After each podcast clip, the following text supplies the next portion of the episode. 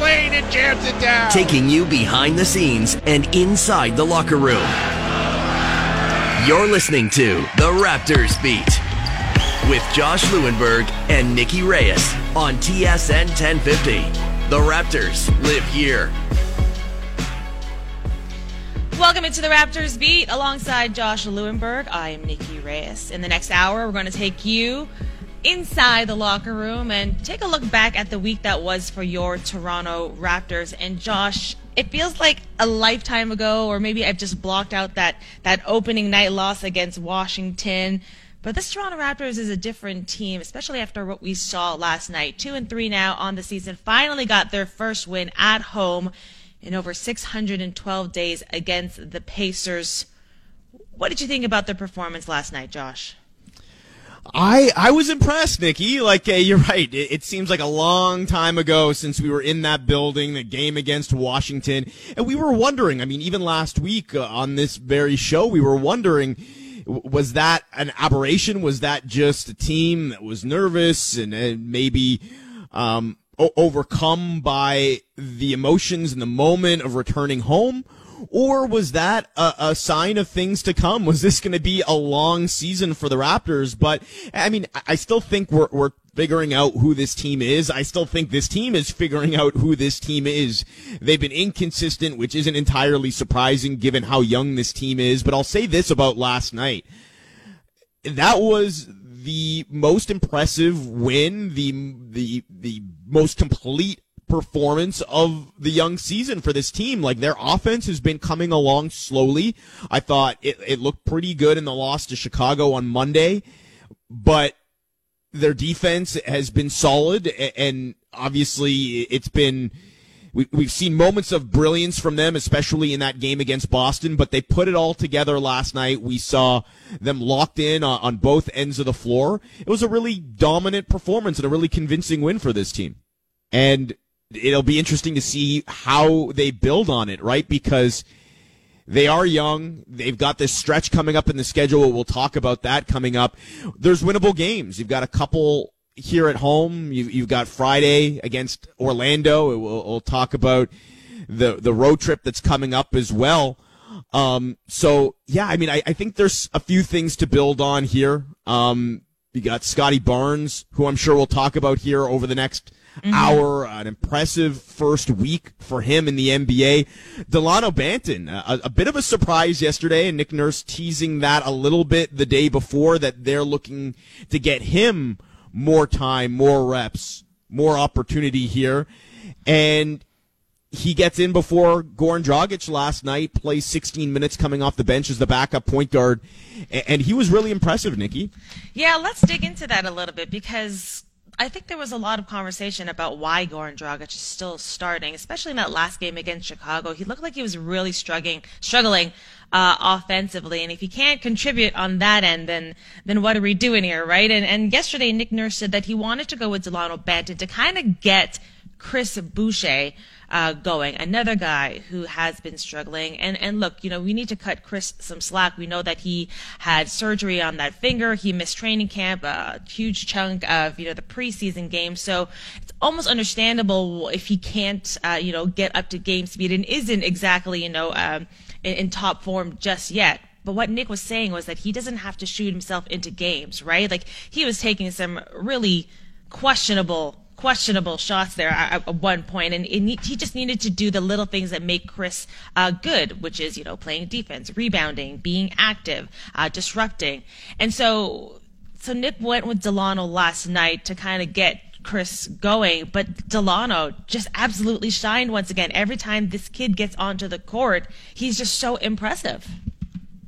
Yeah, and I'm not sure that it's an every game thing necessarily. Like this isn't the last that we've seen of Goran Dragic. I, I know some mm-hmm. people are, are ready to say goodbye almost yeah. as, almost as quickly as we said hello.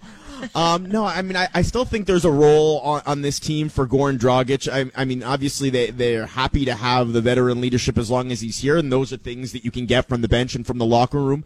But even in terms of what he brings, there, there is shot creation playmaking that that is needed on this team, especially with Pascal Siakam is uh, with with him out, um, that you're not necessarily going to get from a, a rookie in, in Delano Banton or even Scotty Barnes as good as he's looked as a playmaker early in his career. So I think depending on the matchup and depending on the flow of each game, you, you might need somebody like Dragic, uh, but yeah, I mean you you've got options here if you're Nick Nurse. It's I, I think there's some nights where we could see both, right? Like they're not mutually exclusive necessarily. It, it, you, you've got Banton with his size that can play off the ball a little bit. Dragic can play off the ball as well. So maybe some nights they go 10 deep, which isn't crazy to, to think, especially if, if like you're in a back to back scenario or something, and then you could see both. Maybe some nights you see Dragic over Svi Mykhailiuk, who, who has been solid recently as well it's a good problem to have, right? Because at some point in the very near future, you're going to get Yuta Watanabe back as well, and and you're probably going to want to get a look at him in the rotation if you're a nurse, and then not far after that, Pascal Siakam will be back and, and will be starting, bumping somebody from that starting group to the second unit. And, and there's another question. Who, who do you bring off the bench once Siakam comes back? Because as we know, Scotty Barnes has been excellent so far and the Raptors have been clear they want to get him as many minutes as possible. So at one point it was like, okay, well maybe you play big at OG Anunoby at the two, Barnes at the three, Siakam at the four, but Gary Trent has been really good as well. Nick Nurse talking last night about how impressed he's yeah. been with his defense, and that's not necessarily why you, you put him in the starting group. I think it was more to do with offense, but defensively, he's been excellent. He's among the league leaders in deflections and steals right now. So I don't know. Like, do, do you play small and, and have that trio of Anunoby, Siakam, and Barnes at the three, four, five and go without a traditional center in that group? Uh, this is this is the big question, right? How Nick Nurse's going to handle Siakam coming back. Um, I feel like somebody might get squeezed out of here, but at the same time, it he has so many options, which obviously you want to always have an abundance of options. And you know, knock on wood, nobody gets injured and everyone stays healthy uh, as far as long as uh, they can go this season.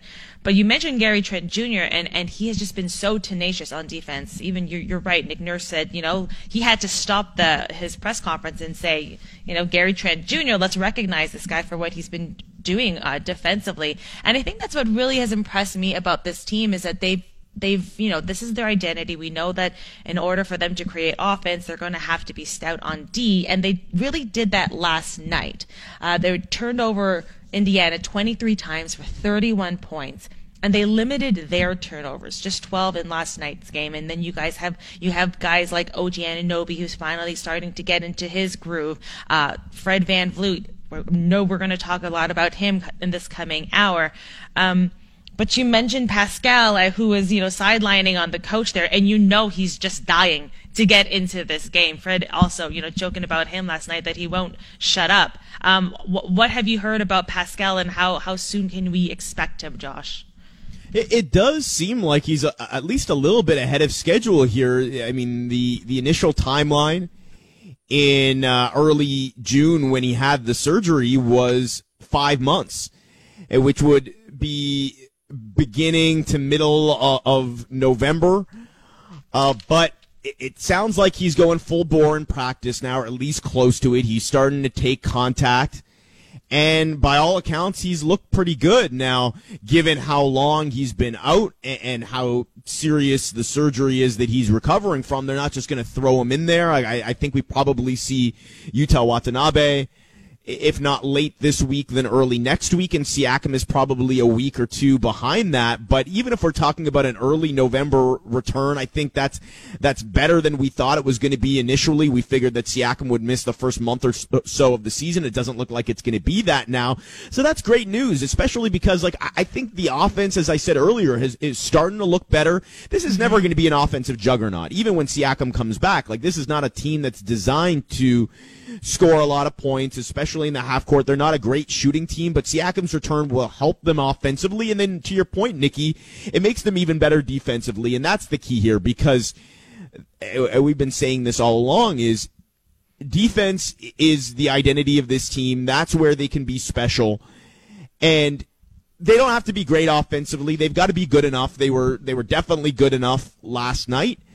And I'll also say this because uh, the physicality has been a big topic of conversation yes, here over the last few days. Just Gonna ask you about that. Yes, absolutely. Because you wrote a great article about that. It's up on tsn.ca. Um, not to cut you off here, but um, yeah, the, the physicality is something that the, the Raptors have definitely benefited from uh, so far this season. And, and please expand on that it's funny because a few days ago it seemed almost like a complaint from Nick Nurse and Van Vleet and company.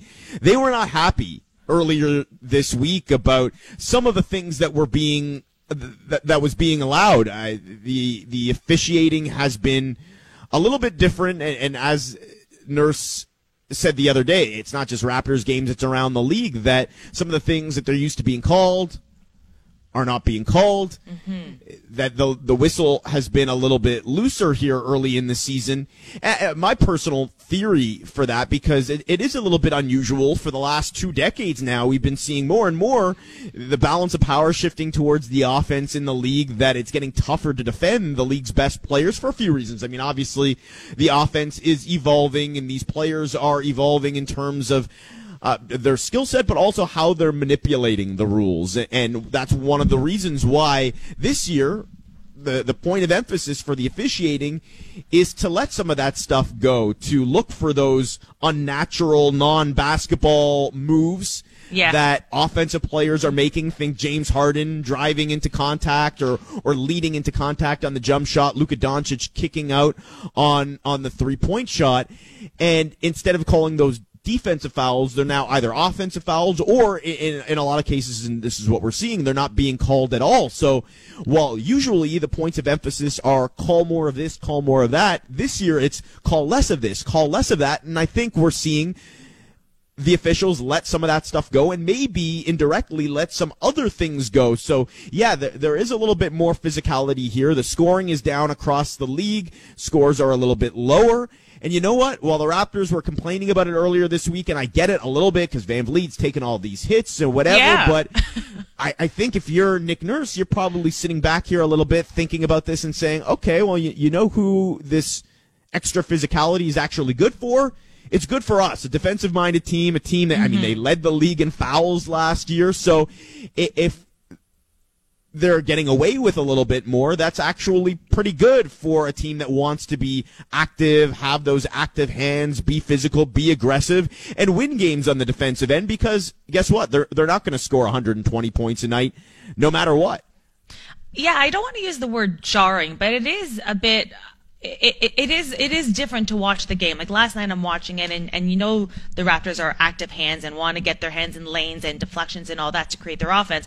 But there are times where you're almost waiting for a whistle to be called, right? Like you're kind of Ho- not hoping, but expecting uh, a, a, stoppage in play, and it's not happening. And I know a lot of guys are still having to uh, adjust to that.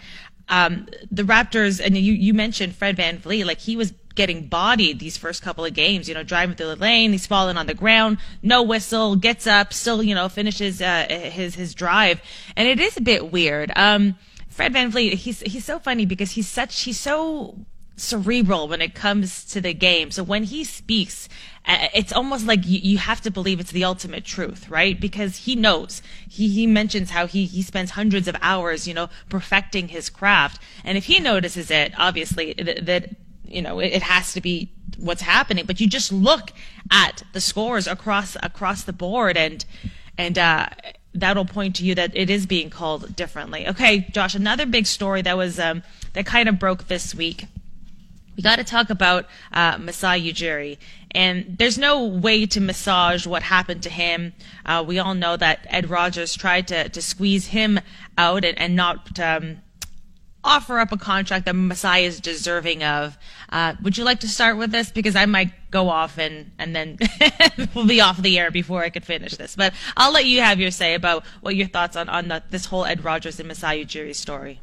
Yeah, well, great reporting from Christine Dobby and Doug Smith at Toronto mm-hmm. Star, and and yeah, I mean, what what a story!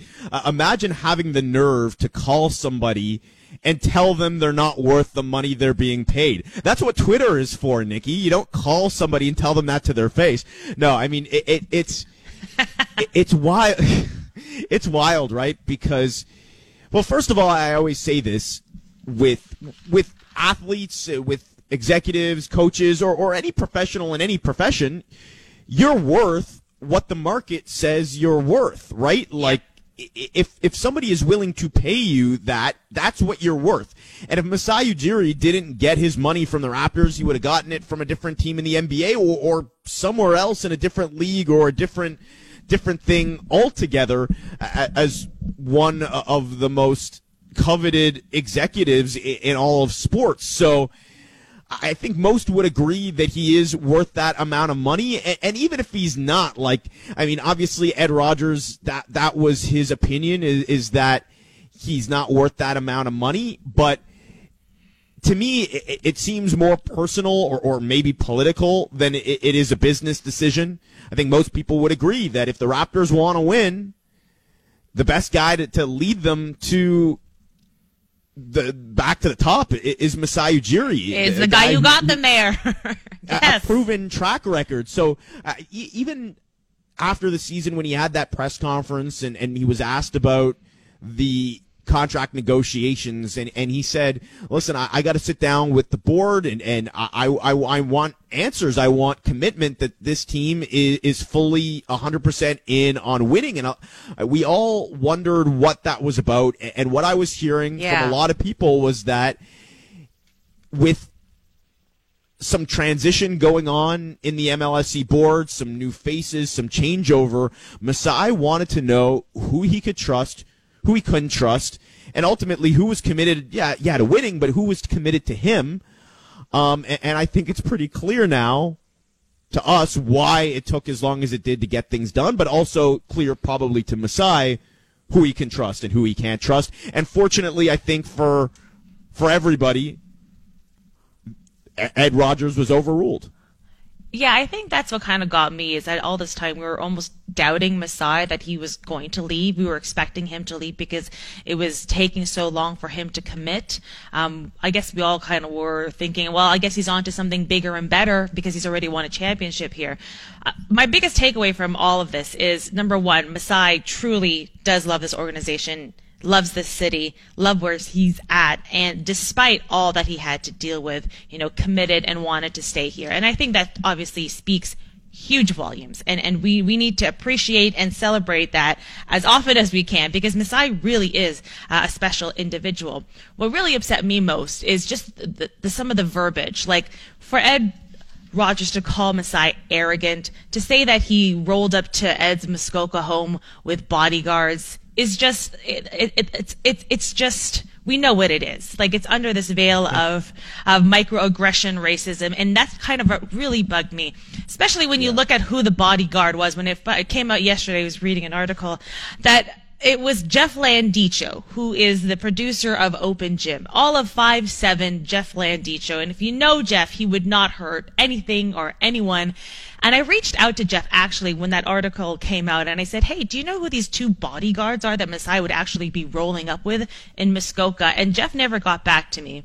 And then when I found out yesterday that it was Jeff, who was one of the bodyguards, he just laughed. He just laughed and said he, he sent me a gif of of uh, Kevin Costner from the movie Bodyguard. I'm like that is so not you. Anyways, that that's my that's my two cents about the whole matter. Thankfully though, Masai is here to stay and and we can all move forward. But these these important these stories are so important and, and, I'm so glad that they came to light and you're right it's just fantastic reporting um, from those two guys okay Josh are we ready for some Kalos or should we take a break and come back and, and do Kalos what do you want to do let, us do it after the break. Okay, I agree. Let's gather ourselves. We're going to take a break. Uh, be right back with some more The Raptors Beat. Welcome back to the Raptors Beat with Josh and Nikki. Josh, it's that time of the show where we have to hand out some awards, some acknowledgments, some recognition for the week that was for the Toronto Raptors. Let's get to the Kalos. Yeah, if, if you weren't with us last week, well, first of all, welcome. We're happy to have you. But let's go through how this works. So the Kalos each week, Nikki and I hand out Kalo points. Three to one. Three to our top performer of the week, two to second most, uh, second best performer of the week, and one point to the third best. And we keep the leaderboard throughout the year so we'll know who has the most points. At the end of the year, the player person, whomever with the most amount of points wins the very prestigious award, the Kalo. It's basically like winning an NBA MVP or like a championship basically. or something, maybe even better than yeah, that. For sure. It, it's really good. So I, am going to start this off. I'm going to give out my three points. I was debating between two people, mm-hmm. Masai Ujiri oh. and Scotty Barnes. And I was thinking, okay, well, why is Scotty Barnes even here? It's because of Masai. So I, I got to go three points to Masai, not only obviously for a little bit of vindication with the Scotty Barnes pick. We'll see Jalen Suggs uh, here on, on Friday. Scotty already off to a better start to his young NBA career, looking great. And we'll talk about him in a moment. But Masai Ujiri as well. talk about some vindication with the report coming out this week. I, I think at some point during the summer, as we're waiting on him and his contractual decision, what is he going to do? Some people were starting to doubt, well, does Masai want to be in Toronto? Is there somewhere else where he would rather be? Guess what? He loves Toronto. He loves this team, the city so much that he was willing up that he was willing to put up with a dude who literally called him to tell him that he's not worth what he's being paid. That's how much he wants to be here. So Three points to Masai. I'll give the two points to Scotty Barnes, who, again, wow. I, I, mean, I don't think anybody would have expected him to get off to this quick of a start, especially offensively. I mean, we know that he has the tools defensively. Offensively, yeah, we're still not seeing the jumper, at least not from three. Uh, but it hasn't been a problem for him. He's finding ways to make defenses pay for stepping back and giving him some space. He's got that length, that strength. We're seeing it around the rim. Nick Nurse wants to see it even more, but I was really impressed with the way that he uh, attacked uh, the rim yesterday, going right at Sabonis and yeah. Turner, no fear. And uh, as well, we were talking about the week that was. How about that game in Boston? And then even the second game of the back to back against Dallas, guarding Tatum and then guarding Doncic and, um, the the passes we're seeing from him. We're seeing a little bit of everything. I've been really impressed with the rookie. One point, and this was a bit of a debate for me as well. Do I go with Banton? Do I go with OG Anunoby? Both guys got points from me last week. I'm going to stick with OG here. He's been really, really solid after a slow start. He's been great defensively, offensively. I think he's starting to figure things out a little bit. Uh, he, he, he's looking more comfortable in this new role. He's being assertive. He, the the bad shots that we saw earlier in the season, he's starting to cut those out as I think he's getting a better idea. Shot selection, what's a good shot for him? Um, I've been really impressed with what I've seen from from OG as well this week. Honorable mention to Delano Banton. Honorable mention to Delano. Okay, I think we're not too far off once again. I'm gonna go three points for Scotty. Um, the rookie has just impressed since he since he debuted last week. And what i like about him everything that you said that he's using his body. He's not afraid to go up against guys like sabonis. He's taken off some of the you know the, the best the opposing team has to offer.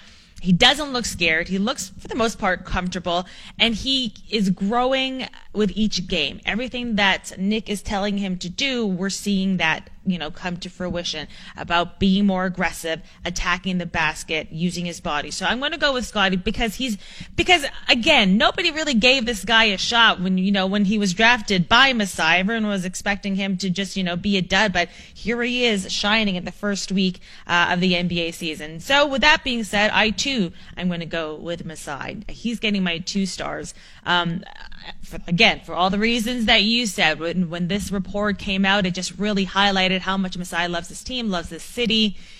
And the fact that he puts up with, I think, a lot more than the average president and the average um, executive in the NBA has to go through just kind of really exemplifies how special Masai is. So he's getting my two stars. And my one star was really tough. I was thinking OG I was thinking Delano, but I'm going to go with Fred, and here's why. Fred had a 2010 game last night, um, the first of his career. He had 17 assists the other night against Chicago. Yeah, he had eight turnovers as well. But what Fred is doing is that he's really anchoring this team like he always does, right? He's really showing that he is the leader of this team. Um, as this as these guys still try to navigate who they are and what they are this season, I think Fred has been steady Freddy, a steadying force uh, for this team. So he gets my one point. There you have it. The, I, I love it. The Kalo leaderboard. through two weeks. We still have Raptors fans in in the first place here. Six points. They got three points from both Nikki and I last week after the opener, and and just sticking with this team and supporting this team through this last year and a half. Uh, Scotty Barnes and Masai both creeping up on the fans now, though Yes, they've got they five points apiece. Delano Banton and OG Anunoby with three points apiece. So we'll be back with the Kalos next week, and we'll keep track of that throughout the season. But we're going to go inside the locker room now, and we're going to talk to Goran Dragic. In fact, we, we spoke with him. I spoke with him a, a couple days ago. I'll admit, I'll admit, the timing of this isn't great with uh, Dragic seemingly falling out of the rotation yesterday. I, again, I, I don't think that it's necessarily for good. I don't think we've seen the last of Goran so. Dragic as a Raptor, but in this conversation that I had with him, it was more about getting to know the person and the player and his history because I, I know he got off to a rough start with, with Raptors fans, but he, he's a really interesting dude. He, he's a guy that has experienced a whole hell of a lot during his time in the NBA and even before the NBA, growing up and playing in Slovenia. Um, he's a wealth of basketball knowledge. So this was a fun conversation. I definitely wanted to ask him about his history with the sport of soccer, his connection with Steve Nash, another guy who is uh, quite familiar with the game uh, of soccer, and obviously a number of guys in the Raptors locker room as well. Um, so let's have a listen to my chat with Goran Dragic. So you came into the league 2008, 22 years old. What does Goran Dragic know now that he wishes he knew back then? a lot, a lot of things. Uh, just how to prepare for the game, how to be, uh, you know, not only have a, a driving opportunity, but you know, to work on midis, the pull up, the trees, everything. What you know, when you're young, you, you want to do everything on. Uh, you want to go to the things that you know the best, but you're not open to to develop the other things that you don't have. And um, I would rather, if I if I can go back, I would love to work on that earlier. So. What, what was your welcome to the NBA moment? Everyone has one. I mean, Scotty in 24 hours was guarding Jayson Tatum and Luka Doncic. Do you remember what that moment was, either on the court or off the court, where it really set in, like, oh wow, this is this is real, this is happening? I mean, my uh, introduction to NBA was definitely the first practice with the Phoenix Suns when I was guarding Steve Nash. you know, that was something, two-time MVP, and uh, you know, then I remember we played against Denver Nuggets. It was, you know, I was I had to guard uh, Allen Iverson.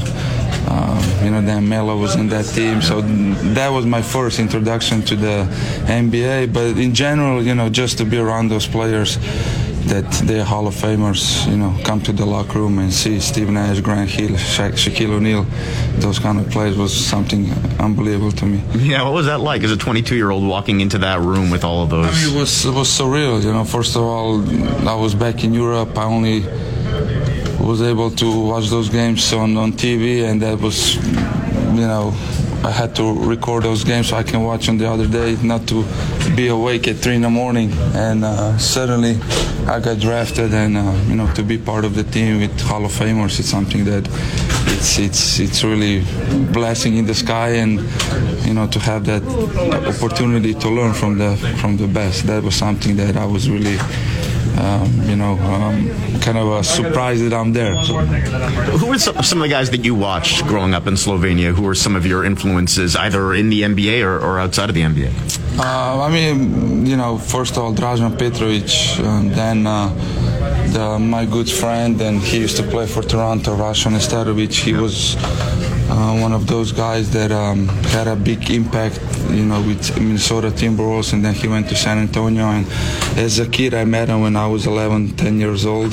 And from there on, you know, I, he was a huge inspiration for me. Um, in general, just you know, all basketball players, if if I can say it like that. You mentioned the great Steve Nash. Do you have any cool Nash stories? Um, I mean, it's a bunch of them. You know, um, he was always there for me. He, he was taking care of me. I remember the first, the first uh, flight, I was sitting next to him, and you know, I was just, I was shy. I didn't talk much. My English was not so good, so I was just sitting in my uh, in my uh, seat and watch.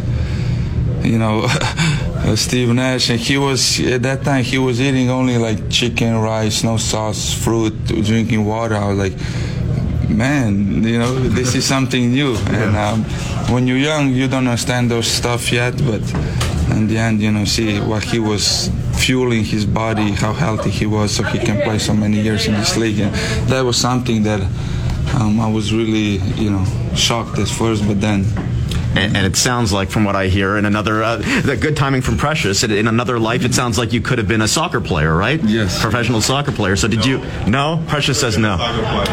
you can be only a goalie. I could have been a soccer. Player. Well, we're gonna ask. I'm gonna ask you about soccer within the locker room, right? Because Pascal is, uh, used to be a soccer player too. But even coming into the league, I mean, obviously that's a connection that you could have had with, with Steve as well. Yeah. Did you talk about that as, as you were coming into the league, the your your history with, with the game of soccer? Yeah, definitely, you know, that was kind of a, a, a barrier between us, me and him. You know, you say barrier or have that connection. connection yeah, yeah, a connection, bridge. A bridge, yeah. yeah. between us because he's a huge soccer fan. Um, you know, he loves to play soccer. He uh, and uh, you know me too. I love to follow it. Uh, I used to play it, and it's something to have. You know, to talk about it. Um, I know that. Um, he uh, invested something in Mallorca, yeah. and, and, that was something you know really awesome to see a basketball player who who played at such a high level and to be such a fan of soccer, you know, to to get into that is something amazing. And for me, you know, I, I have when we have a free time to talk, we always talk about soccer. That was something that that connect us. Uh, put you on the spot. Who's a better player, you or Steve? Steve, uh, right away, Steve. no, no thinking about it. How about in this room? I mentioned it. I mean, Precious was just here. That, that's, he... the, that's, the, thing. Uh, you know, I played with Precious one year. I didn't see him kicking the ball yet. Um, I don't know about Pascal, but uh, yeah, we have to uh, we have to challenge each other to see who, who got better soccer skills. You got some young guys in this room, man. You got some kids. What's that like? I mean, they're talking about whatever TikTok and Fortnite. I don't even know Fortnite is still a thing. Does it? I don't know. You know, they're talking about some stuff that I don't even. Uh, no, basically, I'm too old for those stuff. So, does it make you feel? Does it keep you young being around young guys, or does it make you definitely, feel? Definitely, definitely keeps me young because you know just to be present around their energy and um, you know they're really funny guys, so definitely that helps. But uh, thinking wise, uh, definitely makes me old. So. You uh, you don't know how long you're going to be here for. Nobody knows. These things are are out of our hands, as they say. Yeah what at this stage of your career what are you hoping to take away from this experience however long it lasts um, I don't know. That's a really good question. Um, you know, I still know I can play. Um, I just need to find the, you know, the right chemistry on the floor. You know, um, so far I'm still looking for that but I just want to enjoy basketball. That's the main thing. Um, you know, basketball give me everything in my life, and uh, you know I'm, I'm, here now, so I just want to get most of, out of that situation here, and you know try to, to try to play, enjoy it. Well, it's great to have you here. Thanks, Goran. Thank you. Man. Appreciate it, man. Take care. All the best. Good luck tonight. Too. Thank you.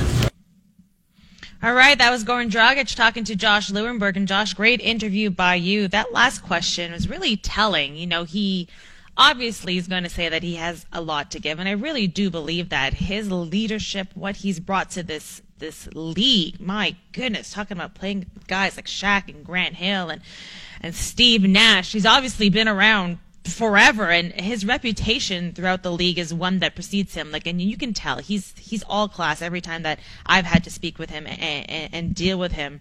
I think my biggest takeaway from the interview though is chicken, rice, no sauce, and fruit for Steve Nash. Like that's why I can never be an athlete. I can never eat like that, Josh. That's just I can't believe it. But um, no, really good job well, by how, you. Why, why, do you think he played so long? Exactly, exactly. That makes him um, now we know a machine. Now we know. Um, what what what was your biggest takeaway from your chat with Goran? Well, yeah, I mean, I, I, I got that too, right? It, there's just a lot of class there. He, he's a guy that, and I got this from the moment he showed up to training camp, is regardless of, of what we thought coming in and whether his preference was to play in Toronto, which like I'm sure it's not, and that's fair. He's 35. Fair. He hasn't won a Yeah. championship. This is a young team.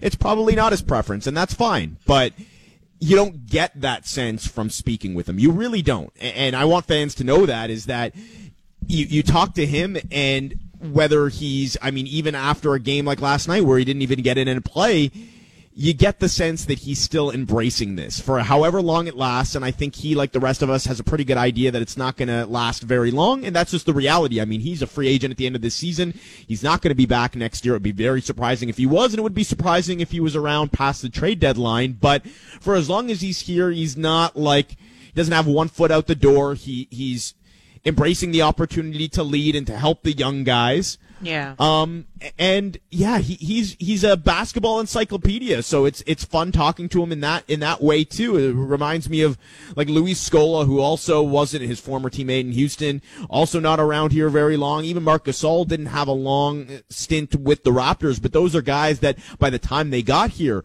were were so experienced, had been around for so long, both inside the NBA, outside of the NBA. So they've got different perspectives and a wealth of knowledge.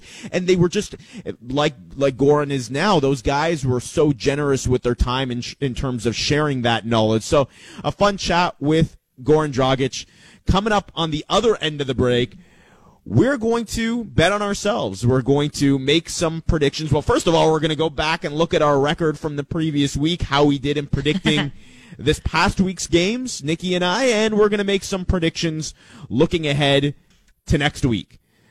You're listening to the Raptors Beat on TSN 1050. I've been against the odds my whole life, and uh, it's not gonna stop now. Feeling good? Just bet on yourself. Why wouldn't you? Just bet on yourself. You're you. Just bet on yourself. Time to bet on yourself. Don't be afraid to bet on yourself. On TSN 1050, the Raptors live here. I got my money on me. I do. I bet on myself. Okay, it's time to make some bets, Josh.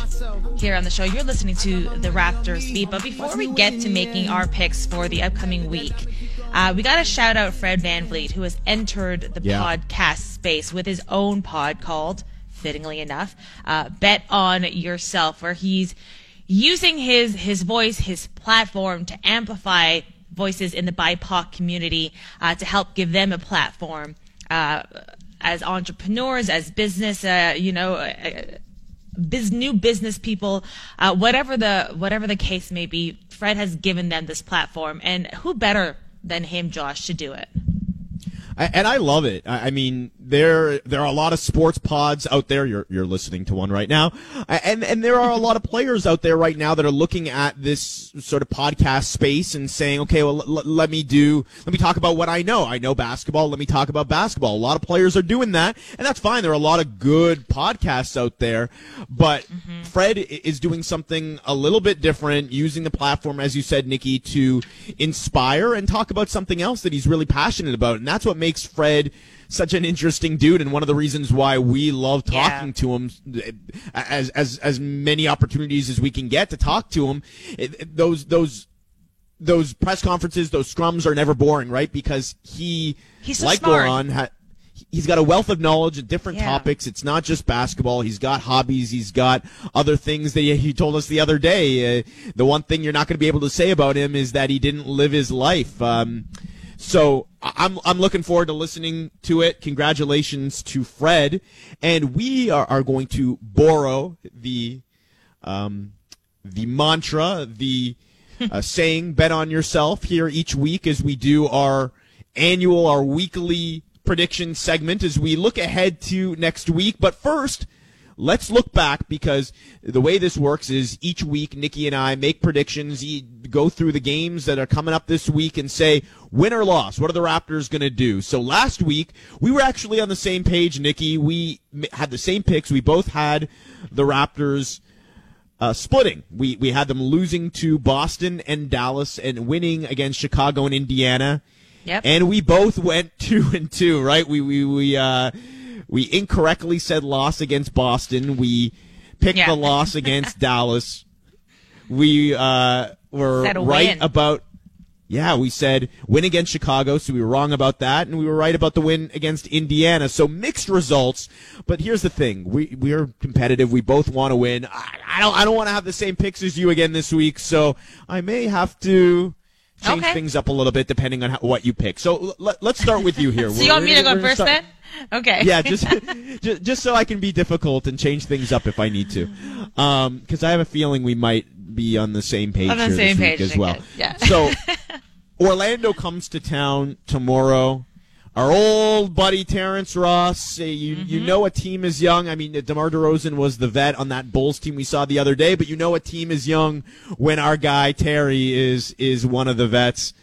Um, wh- what do you think is happening tomorrow? Okay, so tomorrow the Raptors are wrapping up this four game homestand, and then they have a rough stretch. 11 of their next 14 games are going to be on the road. I think, and I hope, that the Raptors will be able to handle the Orlando Magic. This is a team that is decimated um, by injuries. They're young. They're a young team, as you mentioned, still looking for some consistency, looking for some balance between their starters and their bench, and um, I, I don't think it can happen soon enough for them. So I have the Raptors easily taking care of business over the Orlando Magic. Yeah, I- Yourself? I'm, I'm a contra- I'm a contrarian, but this is not where I'm going to No. divert. this is not where I'm going to take the detour. The- I, I, they're they're winning the game tomorrow. So Indiana on on Saturday, the rematch of a game that we saw last night. Are the Pacers getting their revenge, or are the Raptors taking another one against Indiana? This is an interesting one because the Raptors looked like, you know, obviously were able to take care of business last night. They really limited Domantas Sabonis, just nine points in the game for him. But we have to remember that Malcolm Brogdon left the game with a hamstring injury. I think a lot of um, what's going to happen on Saturday is going to weigh on whether or not Brogdon is going to be available. But for now, we're working with the information that we have. I see the Raptors being able to take care of them and neutralize Brogdon uh, once again and come out with a win. How about you? This was one of my 50-50s, depending Mm-hmm. on where you went. I, I'm gonna I'm gonna say loss. I'm gonna say loss. I'm gonna Okay. say that the Pacers not only want their revenge, but this has been a, a really tough start to the season for Indiana. I'm not sure that there's a team with a tougher schedule uh, out of the gate than what the Pacers have played. It's going to be a game. They're coming home, starting a homestand, coming off a, a really difficult stretch. I mean, they got Brooklyn in Brooklyn tomorrow. I'm going to say the Pacers get that one. So then we've got Washington, another rematch, and this is one where I'm sure the Raptors are going to be looking to get some revenge. Oh, sorry, we, we got we got one more game before that. So let's let's go with the Knicks game on Monday. Second game of a road trip for the Raptors against a, a pretty good Knicks team. They've looked good, three and one to start the season. Okay, I think that I'm going to go with the opposite of what I think is going to happen. And I'm going to take a Raptors win. I know. Madison Square Garden, tough place to play. I just think um, the Raptors coming off of that Indy win that I predicted. Uh, rest on Sunday, going to go into New York fresh on Monday. I, I'm predicting a Raptors win, although I don't feel good about it. Hey, uh, this is another 50-51. I, I'm going to say win as well. Um, I think the Raptors have played well historically against the Knicks, especially in that building. This is a different looking Knicks team. Kemba Walker ha- has looked pretty good and has certainly been an upgrade at that position from where the Knicks, what the Knicks had in years past. But coming off of that back to back, I mean, that's why I think that indie game will be difficult for the Raptors second night of a back to back. But you get the day off. The, the Raptors, uh, I mean, obviously look good on the road against Boston. Uh, I, I think I think they take this one too, but I think this is a close game. Okay, and, last then- but not least, Washington. Finally, the game that I was teasing earlier, a chance for the Raptors to get some revenge on, on opening night. A Washington team that know what they they've also looked pretty good. One of the pleasant Right. surprises in the NBA right now. Three and one are the Wizards. What do you think happens on Wednesday? Well, I think, you know, like we t- said at the top of the show, the Raptors look really discombobulated against Washington that opening night, but they're such a different team um, now. So, Montrezl Harrell, I, I don't know what's gotten into him this season, running havoc against uh, the Boston Celtics last night, 21 points, 11 rebounds for him. He was a real problem for the Raptors in that first game, but I think they've learned how to kind of limit the opposing team's big men as, as Delano Banton was saying last night. We know it's going to take a lot of help defense. It's going to take multiple bodies. So I think they've kind of I think they would have figured out how to handle uh, these Washington Wizards. So I'm gonna I'm gonna go with a win for the Raptors. Yeah, I, I'm with you there. I, I mean, I, I've been impressed with what I've seen from the Wizards, uh, even outside of that game against the Raptors. I, I think Montrezl and Spencer Dinwiddie, these have been really good additions for this team. Kyle Kuzma, but yeah, I, I just think the Raptors are in a much different place than they were a week ago. So, Nikki, you have the Raptors going 4 and 0 over the next 7 days. I do? Jeez. Okay. I'm feeling confident. I mean, yeah, I do. I planned that. um, and, and, then I've got I've got three and one for the Raptors this week. I, listen, I think either way, this is going to be a big important week for the Raptors. Schedule is pretty friendly, all things considered. It's going to get a lot more difficult as we get into November. So this is the time to take advantage. What, what are you most looking forward to seeing this week? Um. I mean, just the continued growth of this team, of course, right? I think that is, that's the obvious answer answer here. I, I think Scottie has shown us what he just scratching the surface of what he's capable of doing. Guys like Delano Banton. My real question is like, how is Nick going to handle guys like the Goran Dragic, what he's going to do with him. Will Chris Boucher show some more growth this week? And the bench, which has been a problem for the Raptors this past week, you know, what are they going to be able to contribute? And, and, and it's, you know, it's a big week for guys like Yuta who, who's practicing with a 905. Will he be able to come back sooner than, than later and, and inject some, you know, energy and, and aggressiveness, which he brings off the bench? And, you know, of course, Pascal's, um, Pascal's uh, rehab and, and how quickly he'll be able to join the team. So there's a lot of things to look forward to. Of course, you know this is a team still still growing, still trying to find find some answers and, and find their identity. Um, but it, it is it's going to be a big week. You know, it's going to be a big big week for them. How about you? Yeah, the rotation. This is the time of the year. Nick Nurse usually putting together the pieces of his rotation, figuring out what he likes, what he doesn't like, who plays well together. You're going to add probably over the next week a piece in Yuta Watanabe, Goran Dragic uh, on the bench uh, after uh, the DNP CD last night. Um, Delano Banton, does he stick in the rotation? Uh, so these are all things that I'm going to be looking at over the next seven days. And these are some of the things we'll be talking about next week when we're back here. Same time, same place. As always, Nikki, uh, this is great. Thank you very much to uh, Chris behind, uh, behind the glass. And uh, thanks to everybody for listening. This has been the Raptors Beat on TSN 1050.